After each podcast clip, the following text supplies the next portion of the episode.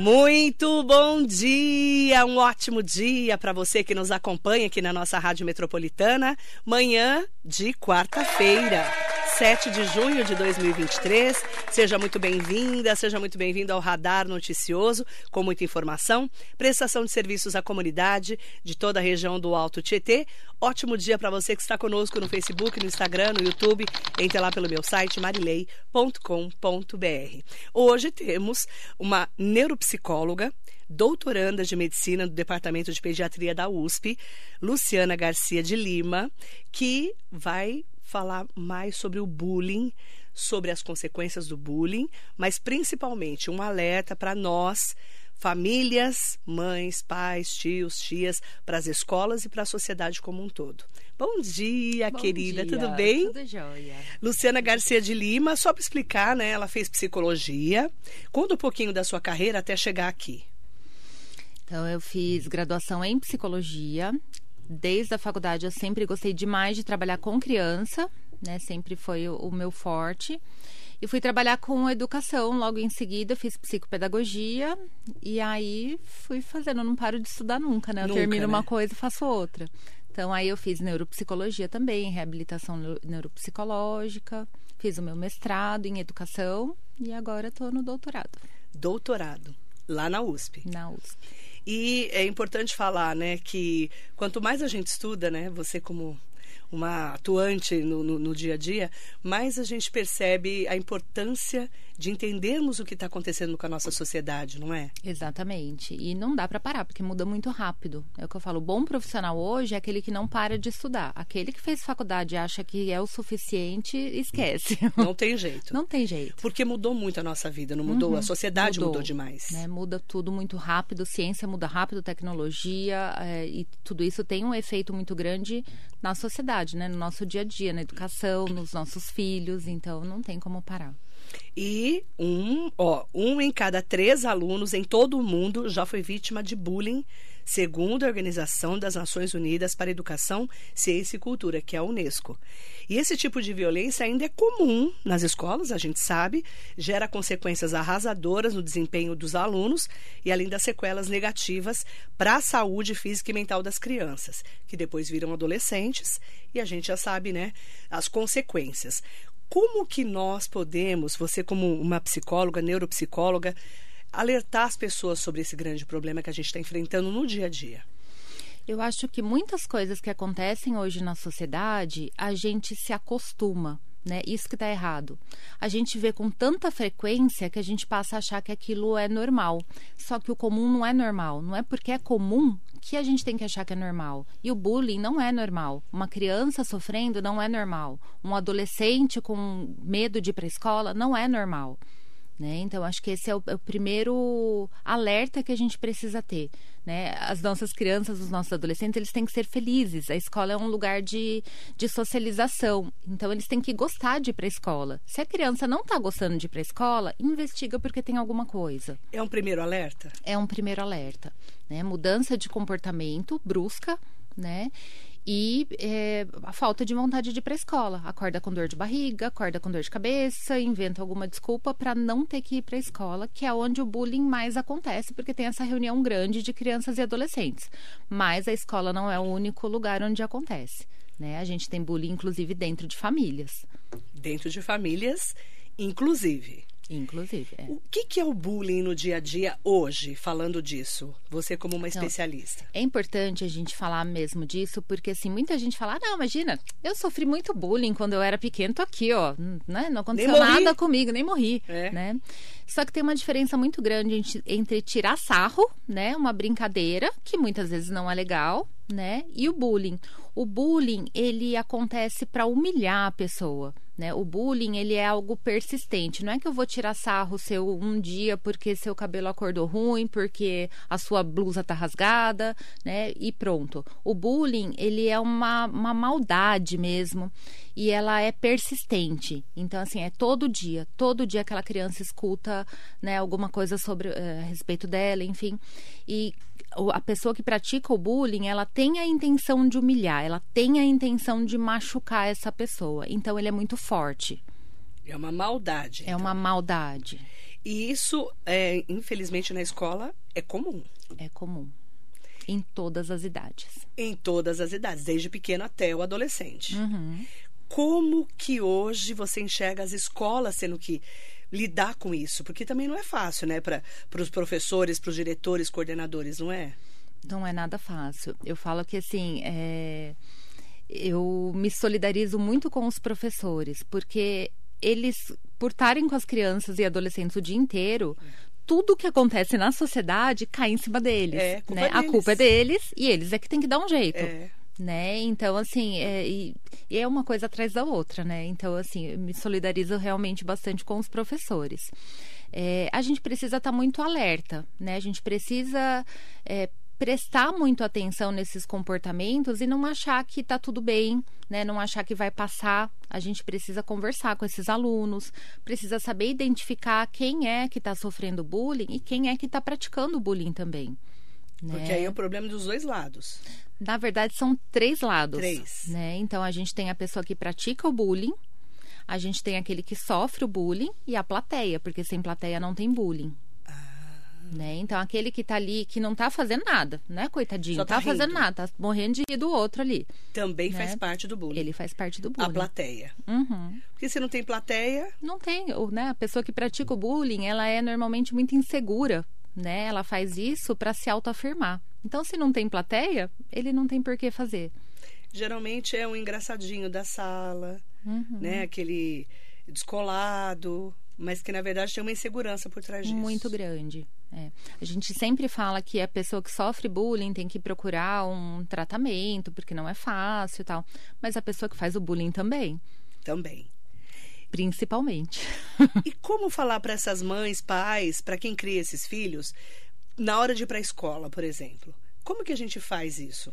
Como é que educa os filhos para entenderem que estão sofrendo um bullying e que precisam avisar, conversar, ou que estão praticando também? Uhum. Como contar, como conversar no dia a dia? Eu entendo que é uma relação que a gente vai construindo aos poucos, desde que eles são pequenos, né? Então, o que, que a gente vê hoje? Você trouxe muito essa questão da sociedade É. atual. A gente vê todo mundo no celular, a gente vê todo mundo muito individualista, a gente não vê mais família sentando junto, não vê família conversando, né? E aí, se você não conversa com a criança quando ela é pequena, como é que você pode cobrar dela mais tarde? Né? Como é que você vai ensinar alguma coisa se você não criou uma relação de confiança com essa criança? Né? Então é, é lá desde pequenininho, é sentar, é perguntar como é que foi o dia, é fazer uma refeição junto, pelo menos uma refeição no dia juntos, porque eu sei que a vida de todo mundo é corrida, né? E aí a gente conversa e aí a gente vai passando os valores, né? A gente vai ensinando as coisas. Não é a hora que começou a praticar bullying a gente quer ensinar alguma coisa, porque daí é mais difícil, Tem que ser desde pequeno. né? Desde pequeno. E isso é o dia a dia, né? E, e aquilo que você falou, todo mundo tem a vida corrida hoje. Uhum. A maioria que a gente conhece das mães que trabalham não tem como ficar com o filho o dia inteiro. Uhum. Então, o filho geralmente fica o dia inteiro na escola. Exatamente. Só que também a hora que você chega em casa, então fica, né? Não vai pro celular, né? Não vai responder e-mail que não deu tempo de responder, né? Você tem os compromissos. Acho que a gente tem que. é, Com o WhatsApp, com essas coisas, a gente não separou mais a vida pessoal da profissional. Juntou Não. tudo. E aí a pandemia só piorou nossa vida. E a pandemia né? piorou. Ferrou a nossa vida, né? Então, acho que assim, a gente precisa, enquanto pais e profissionais, se colocar esse limite. Uhum. Né? Então, assim, a partir das, sei lá, 8, 9, 10 horas eu cheguei em casa, a partir dali é a minha família, é a minha casa. Né? Então, eu vou ter Precisa um ter tempo isso, de né? qualidade com meu filho, que seja meia hora, que eu jante com ele, leia uma história para ele dormir. Já é um tempo de qualidade. Né? Diferente, fala, imagina, eu fico um tempão com ele. Aí a criança tá ali brincando, a pessoa tá aqui no celular.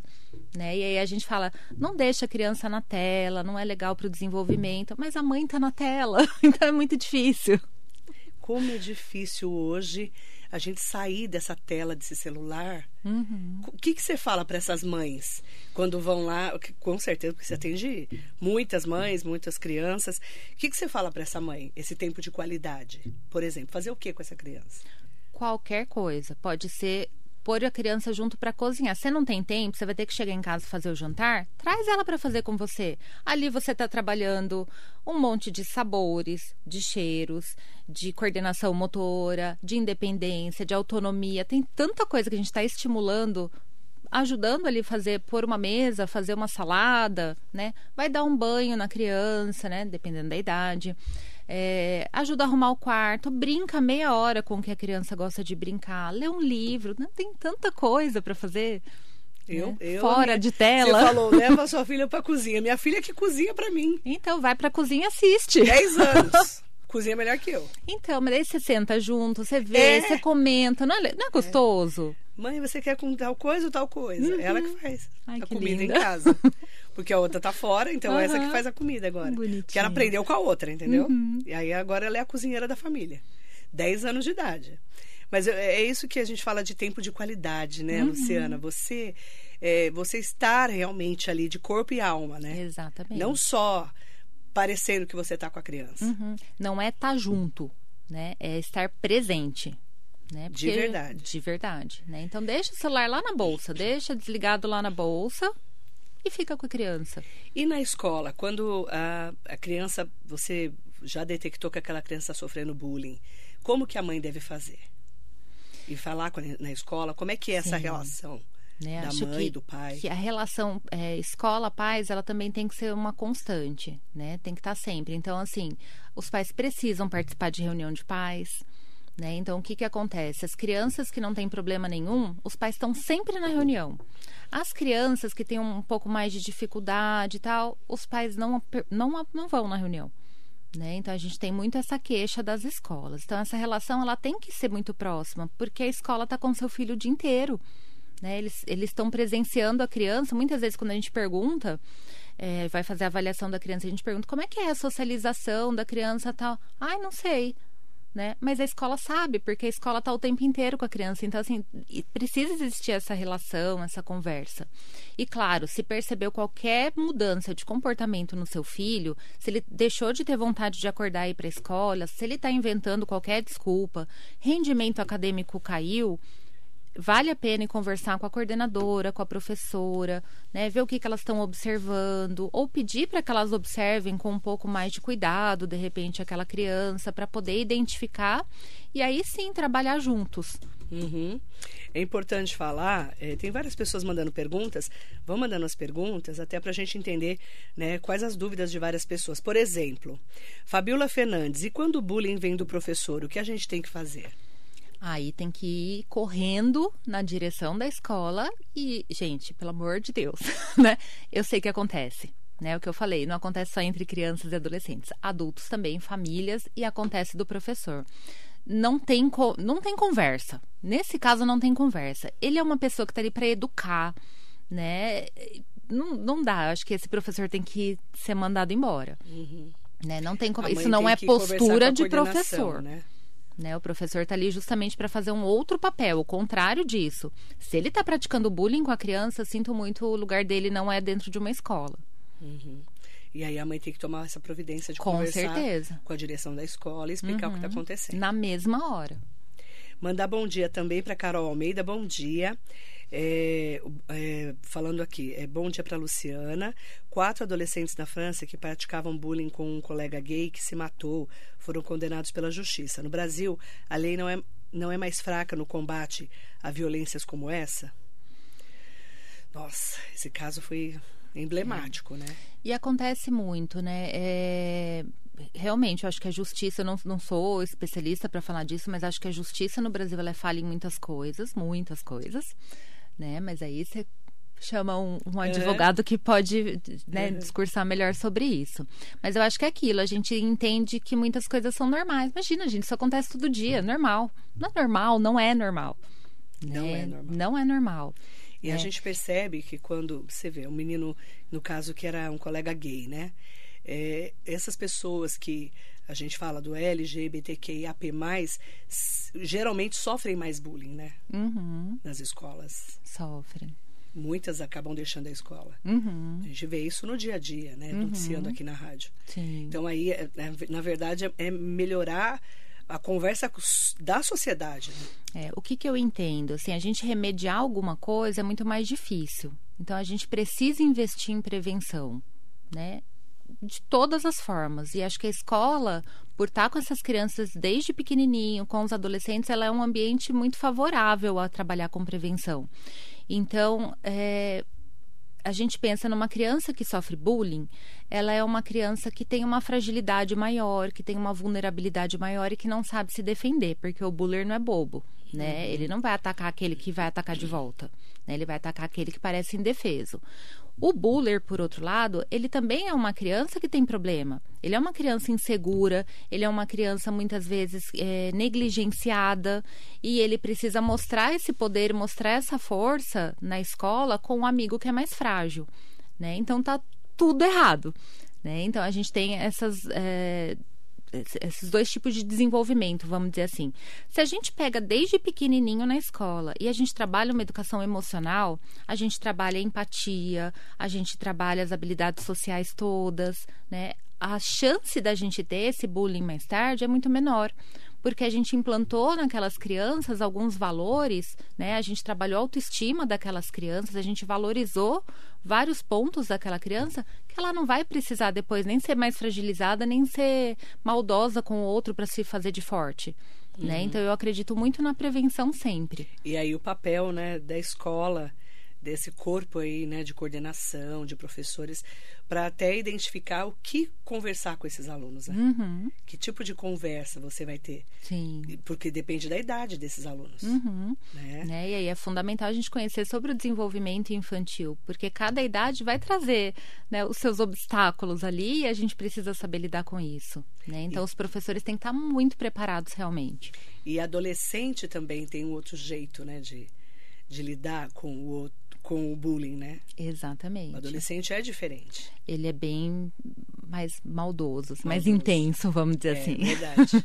Karine Cajueiro está aqui. É, o, que nós, o que nós pais precisamos fazer se identificarmos que o filho sofre bullying? Não dá para estar presente o dia todo. Como fazer? Acho que primeiro ter a conversa com a escola, se, o, se isso está acontecendo na escola, né? E acho que procurar um atendimento especializado. Né? Então a gente está pensando aí se a criança está sofrendo bullying, que ela realmente ela tem uma vulnerabilidade psicológica maior. Né? Ela não está sabendo se defender, ela realmente está é, tomando para si aquilo que falam dela. Uhum. Né? Então é importante que a gente procure a ajuda de um psicólogo para que ele é, oriente a família, para que ele ajude essa criança a recuperar a autoestima. Né? Não dá para deixar para depois. Uhum. É importante a gente falar sobre esse assunto e tem várias pessoas com dúvidas aqui é, querendo entender. Ah, e aí então, chegamos no, numa pergunta que sempre, sempre chega. A Rita está perguntando por que, que as escolas não oferecem acompanhamento psicológico? Muitos pais não têm condições de pagar a terapia, nem para ele, quem dirá para a criança que não tem responsabilidade é, com, é, né, que não tem como se responsabilizar. É, a pergunta é: psicólogo nas escolas? Fundamental. não só o psicólogo, acho que uma equipe multidisciplinar, porque a gente que não tem... é uma realidade, né? Não é uma realidade. Né? Eu acho que não, não vou saber dizer assim sobre as escolas é, públicas, né? Porque tem aí ajuda de governo, de município, enfim. Eu acho que falta direcionar melhor o, o orçamento, né? Eu acho que, que daria para a gente fazer alguma coisa, sim. E, em relação às escolas é, particulares, eu entendo muito a posição das escolas também. É muito difícil. Uhum. A gente tem, às vezes, um número de inadimplência grande e a gente tem um monte de necessidades na escola. Então, por exemplo, a gente trabalha muito com crianças que precisam de um acompanhante escolar. Se a escola tiver que dar um acompanhante escolar para cada um que tem dificuldade dentro da escola, não existe escola. A escola não tem como se manter. Né? E às vezes isso acontece com uma equipe multidisciplinar também, porque é cara, né? É difícil a gente manter. É, mas acho que é fundamental que a gente deveria ter, né, psicólogo, psicopedagogo, porque a gente está falando de um lugar é, de educação formal. Uhum. A gente uhum. precisaria ter fono, a gente precisa ter um fisioterapeuta. Muitas vezes essas crianças têm uma dificuldade é, de aprendizagem porque não respiram direito, porque a postura está errada. Então, dever deveria. Sidney Pereira está aqui com a gente, Maria Inês Soares Costa Neves, bom dia querida Marileia, a sua convidada Luciana Garcia de Lima. Nossas escolas precisam, precisam de direcionamento e apoio. A instituição educação está muito fragilizada. Uhum. Porque aí juntou também, né, a Maria Inês, que é professora, também sabe exatamente o que a gente está falando, junta o problema da pandemia, a alfabetização, crianças que pararam de estudar. Eu conheço adolescentes que não querem voltar para a escola de jeito nenhum. Sim. Criança que não conseguiu se alfabetizar. Né? Como lidar com tudo isso? Não é? Uhum. Porque você ouve, é, por exemplo, algumas crianças falando: Nossa, é, mãe, o meu colega falou que eu sou burro. Sim. Quantas crianças não têm falado disso? Uhum. E aí veio aquele buraco da pandemia também. E a escola tem que dar conta de tudo. Uhum. Como dar conta de tudo? Então, é o que eu falo. Eu me solidarizo com os professores e com as escolas, porque não dá para dar Não conta. dá. Isso não é responsabilidade de escola, não é só a escola, né? Só que toda a responsabilidade recai sobre eles. então, assim, acabou de passar pela, por aqueles dois anos de pandemia que os professores tiveram que, né, é, se virar Verdade, nos 30 para começar a dar aula online, para segurar aluno ali. É muito difícil, gente. Foi estressante demais É. para os professores. Aí acabou a pandemia, vem o quê? O negócio dos, dos, dos ataques nas escolas. Gente, como é que o professor aguenta Não isso? aguenta. E o professor, ele trabalha o dia inteiro dentro da escola e ele vai preparar material depois que sai da escola, ele vai estudar depois que sai da escola. No mínimo, esse professor tinha que ganhar mais que médico, tá? Porque ele é a base da sociedade. Né? Então, pode começa- cancelar. Não tem come- problema, não tenho medo de ser cancelada, não, mas é o que eu acho. Mas, mas você vê, eh, começa lá no salário que. Exatamente, gente, não é valorizado. Né, o professor, ele devia ser, né, como é no Japão, né, uma das profissões mais valorizadas, porque ele é a base, né, da nossa todas. sociedade, de todas as outras profissões. Né? E infelizmente o professor não é valorizado, então ele faz do jeito que dá, o que dá. Claro que a gente tem bons e maus profissionais, mas assim, é no mínimo uma, uma carga de horário menor com um salário bem maior, né? É isso que a gente precisa. E a gente tem visto muito também, no Brasil, principalmente, que assim, a gente teve os ataques que aconteceram né, em São Paulo, depois lá no sul do país, inclusive de crianças que morreram. Eh, se fala disso né, duas, três semanas, depois para de falar. Uhum. Agora você não fala mais sobre isso. Você não vê a imprensa falando. Mas você sabe uma coisa que eu acho estranha, assim? É, hoje um dos meios de comunicação que a gente tem é o Instagram. A gente se Sim. comunica muito por Instagram. Sim. Tem coisa que você não pode pôr, porque daí eles tiram você do... Eles né? barram, Você não né? pode falar É. de... Pode falar aqui? Pode, Pode, você- aqui você pode falar que você falar de bullying, você não pode falar de suicídio, você não pode É. falar de prevenção a essas coisas, porque você é cancelado pelo próprio Instagram. É. Né? Você não pode falar dessas coisas. Você não pode falar das questões sexuais que estão tão presentes na vida das nossas crianças e adolescentes. Não pode falar disso. Né? Então já começa por aí, que nem os meios de divulgação que a gente tem hoje, eles permitem que a gente faça essa prevenção. E eh, muitas vezes a gente tem visto que, que é o caso que aconteceu, inclusive, né? Que a gente está falando do menino que era gay, essa criança, esse adolescente não aguenta a pressão e comete suicídio. Uhum. E o suicídio está cada vez vindo para as faixas etárias mais baixas, não é? É. Não é E assustador isso? É muito assustador, assim, é, até acho que foi em março eu fiz uma live falando sobre isso, sobre as consequências da Covid, porque hoje a gente agora põe tudo a culpa na Covid. É. Né? Então, deu atraso no desenvolvimento da criança é a Covid, Tudo, tem, tudo, não, é. não consegue se alfabetizar é Covid, não sei o que é Covid, tudo é Covid. E aí a gente tem algumas pesquisas dentro da saúde mental falando dessas altas taxas de depressão, de ansiedade e de suicídio entre crianças e adolescentes, né? Cada vez mais jovens. Uhum. E se atribuiu muito isso também ao Covid. Né? Ah, então, porque né, na pandemia, isolamento e tal. Só que as pesquisas mostram que esse número está crescendo desde 2012, né? Oito anos antes de iniciar uma pandemia. Né? Por quê? Né? O que, que eles entendem disso? A gente precisa ter um desempenho muito bom, você precisa produzir o tempo inteiro, a criança precisa ser boa, ela precisa passar no vestibular, ela precisa ser a melhor na escola. Então, assim, essa carga muito grande, a criança não aguenta, ela não tem um desenvolvimento ainda para aguentar tudo isso. Né? É biológico, não dá. É, além disso, falta de família, né? Então, aquilo que a gente começou falando, a família não estar presente, a família não conseguir dar o apoio que essa criança e esse adolescente precisam. e você ter essa comparação nas redes sociais que todo mundo tem uma vida perfeita e de repente aquela, aquele adolescente, aquela criança que está ali não tem. Né? Então, tudo isso, desde essas pesquisas aí de 2012, tem contribuído para aumento de ansiedade, depressão e suicídio. Não foi a Covid. Não foi a Covid. Interessante, né, que você falou. É, depressão, ansiedade e suicídio. Em crianças, inclusive. Em crianças você deve pegar vários casos assim, né? Eu tenho o caso de uma pessoa que eu conheço, mãe de uma criança, que essa criança, ela começou a desenvolver depressão, não queria ir para a escola, está em tratamento, mas já tentou várias vezes o suicídio. Uhum. Né? Então, assim, como que essa mãe, esse pai, essa família fica em alerta em relação a isso? Também precisamos olhar isso. Também. Não é?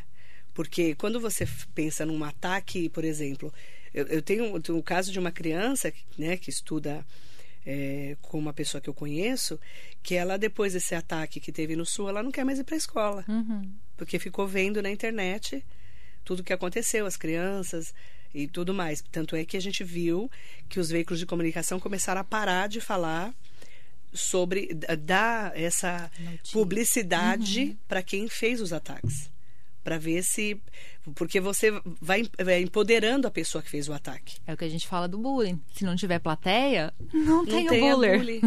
Não é? Uhum. Isso também foi importante da, da imprensa Sim, fazer. Sim, A rádio também tomou esse cuidado, eu também nas minhas redes sociais. Uhum. Por quê? Para não dar plateia para a pessoa que faz isso. Uhum. Qual que é, assim, você como é, psicóloga, né, neuropsicóloga, é, como que você enxerga hoje essa família que muitas vezes a mãe e o pai têm que trabalhar, a criança está na escola e, e, fala e você fala assim, ah, mas eu não tenho tempo para o meu filho. Entendeu? Sim, eu, é, eu, eu entendo, ouço isso. É, e eu entendo, né? Eu também trabalho demais, você trabalha demais também, a gente sabe o quanto é difícil. Mas no momento que você não está trabalhando, né? Então é um cuidado que. Meus filhos são grandes, né? Mas é. assim, um cuidado que eu tenho tomado, e que por muito tempo eu não tomei, foi de não levar mais trabalho para minha casa. Né? Então eu levo um pouquinho, mas eu não estou mais levando muito, eu estou me policiando muito para que a hora que eu esteja com eles, eu esteja com eles. Né? A gente tinha um, um combinado em casa, eu já ensinei isso para um monte de gente, porque eu acho muito legal. É, eu e meu marido, a gente trabalha demais, né? Os meus filhos acabam trabalhando demais também hoje, já são adultos. Mas a gente tinha o dia da família. Então, pelo menos um dia da semana, tirando o final de semana, que acho que final de semana sempre foi dedicado a eles, mas um dia da semana ninguém podia ter compromisso não podia ter reunião, não podia ter nada. A gente não marcava nada naquele dia, porque aquele dia a gente ia chegar mais cedo em casa, a gente ia cozinhar todo mundo junto. Cada vez era um que escolhia o cardápio e a gente ficava a gente. Né? E aí jogava um jogo, jogava conversa fora, enfim. Precisa, né? A gente não conquista isso depois. Depois que né, a criança já entendeu que é, não tem o apoio ali da família, ela vai buscar esse apoio em outro lugar. A família deixa de ser importante. Né? Ela não vai escolher passar o Natal com você, ela vai escolher passar o Natal com os amigos dela. Né? Porque foi eles que deram o apoio a hora que essa criança, esse adolescente precisou. Então, construir essa relação é muito importante. E isso deu certo. Deu certo. Você está ensinando isso para todo mundo? Eu ensino. Para quem eu posso, eu ensino. A partir de qual Pelo menos sempre. Sempre. Né? Se você tem essa vida louca, que você trabalha muito, você não consegue ter esse tempinho, pelo menos um dia da semana você tem que tirar para fazer isso. O ideal, claro, é todo dia. O ideal, é, o ideal a gente não pode falar, porque muitas vezes a gente não consegue, mas e sábado e domingo é dos filhos. Sábado e domingo sempre. Mesmo que às vezes a pessoa tem que trabalhar no sábado, por exemplo. Tira uhum. o domingo, pelo menos. Sim. Para poder ficar com as crianças. Tem que ter um pouco mais de tempo no final de semana. Eles crescem, a gente sabe, né, Marilê? Eles crescem muito rápido. Você pisca, já era. Né? Hoje meus filhos moram em outra cidade, eles estudam fora, então, assim, já não tenho mais esse contato. Então eu preciso aproveitar, né, até o momento em que isso vai acontecer, porque a gente cria filho para o mundo, né? Eles vão embora em algum momento e tá tudo bem. É. E, mas a gente tem que criar, a gente tem que fazer com que eles queiram no final de semana, que eles estão lá longe, cheio de festa para ir, que eles queiram voltar para casa porque tem saudade da família. Né? E família é a instituição mais importante que a gente tem, né? Exatamente. Mas é uma pena que muitas estão estão desmontadas, né? Uhum. Mesmo que seja uma família, às vezes, é, a, a, mãe separou, o pai separou. É, você tem que, pelo menos, tentar preservar aquela união, não é? Com os Exatamente. filhos. Exatamente. Porque o pai separou, mas os filhos não. Exatamente. Isso a gente tem visto muito também. É, e é importante, né? Porque é papel do pai preservar a imagem da mãe, assim como da mãe preservar a imagem do pai. Né? E a gente não vê isso acontecendo e os filhos ficam ali no meio daquele fogo cruzado e eles não sabem o que fazer e ficam inseguros ou ficam agressivos, né? Eles, isso vai ser demonstrado de alguma forma. É, e aí, gente, é, é uma construção do dia a dia. Né? Uhum. Senão você entra em alienação parental, um pai fala mal da mãe, a mãe fala mal do pai, né? E, e aí vira um problema até para os pais separados. Sim que a gente tem que preservar a família. Uhum. Não, não, tem como, né? E você, você percebe isso no seu consultório, né? Muito, muito. Quando chega uma família que estava família estruturada e aquela família que não, você já percebe na hora quando a criança tem essa família estruturada, e é o que você falou, a gente não precisa que tá, esteja todo mundo casado. Não, não. A gente pode ter pais separados e que conseguem manter né, a, a família, uhum. né, aquele, aquele vínculo. Então a gente percebe muito nas crianças que elas são muito mais seguras quando elas têm esse vínculo para explorar o mundo, né, para conhecer as coisas de uma maneira segura, assim como elas sabem para onde correr, né, elas voltam para a família quando dá errado alguma coisa. Né? Quando a gente não tem esse vínculo, ou a gente tem uma criança que é muito impulsiva, ou uma criança que é extremamente insegura para explorar as coisas, e quando algo acontece, não é a família que ela busca, né? Ela vai buscar essa ajuda, esse apoio em qualquer outro lugar. E aí está o perigo, porque existe uma tendência quando a criança é mais insegura ou né, tem qualquer é, desequilíbrio, vamos chamar assim, é, ela vai procurar pessoas que são também têm né, uma vida difícil, também estão desequilibradas, e aí a gente não sabe as consequências disso. Né? É, aí vem a droga, a bebida uhum. e todas as outras consequências que a gente vê no dia a dia da, dessa criança e desse adolescente. Uhum. Né? Que é, aí é uma outra pauta, ainda mais mais difícil. Todas são difíceis, né? Exato. Quando a gente fala em família, uhum. em criança e adolescente. Uhum. O Cláudio Godoy escreveu aqui pra gente: ó, Bom dia, Marilei. Realmente todas as famílias são assim. Minha esposa trabalha em dois hospitais. Agora, por esse motivo, deixou um serviço mais longe para estar perto dos filhos e da família e descansar um pouquinho. Abraços de Santa Branca. Bom dia, Cláudio. Obrigada pelo seu depoimento. E é verdade, né? É, Marisa Meoca, bom dia para você. É verdade, porque muitas vezes é, o pai e a mãe precisam, ou a mãe e o pai separados, precisam rever os seus conceitos em relação uhum. a é, o que, que eu estou fazendo com os meus filhos, não é verdade? Isso é uma questão de priorizar mesmo, né? Eu sei que é difícil, né? É difícil para um monte Você de vê, família. a gente tem as necessidades. Um trabalho para poder ficar mais Exato. próximo. Admiro. Não é, é? E sei que é difícil, e sei que tem famílias que não vão conseguir fazer isso por uma questão financeira mesmo. É, porque hum. o mundo não tá fácil, a gente sabe, né? Para poder pagar os boletos, né? Uh. Todo mundo sabe que os boletos não param de chegar. Mas o, o depoimento do Cláudio é bacana porque eles conseguiram ali ajustar uhum. no orçamento da família que ela saísse de um dos, dos trabalhos uhum. para poder dar mais qualidade para os filhos, né, Sim. de vida. Isso é muito bacana. Muito, muito importante e pode ter certeza de que eles vão valorizar isso a vida inteira. E é, pensarmos muito assim nessa qualidade de tempo, nessa qualidade que nós temos quando os filhos são pequenos, porque depois eles crescem, uhum. vão embora, vão estudar, vão para outro país, não é verdade? E se for, gente, é porque deu certo. Amém. Fica feliz. É. É, verdade. Não é? Os seus filhos estão, graças a Deus, estão estudando.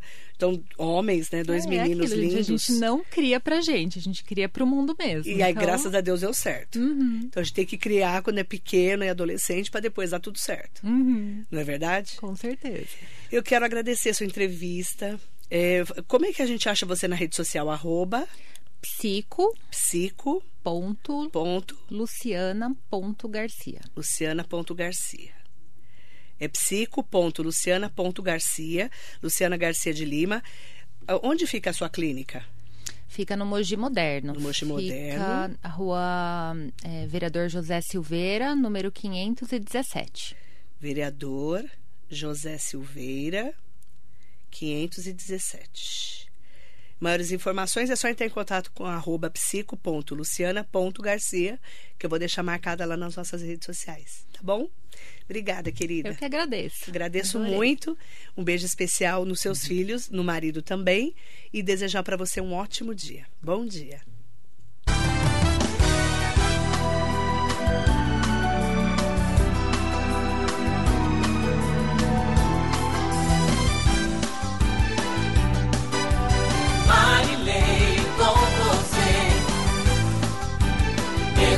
Marilei com você, Metropolitana.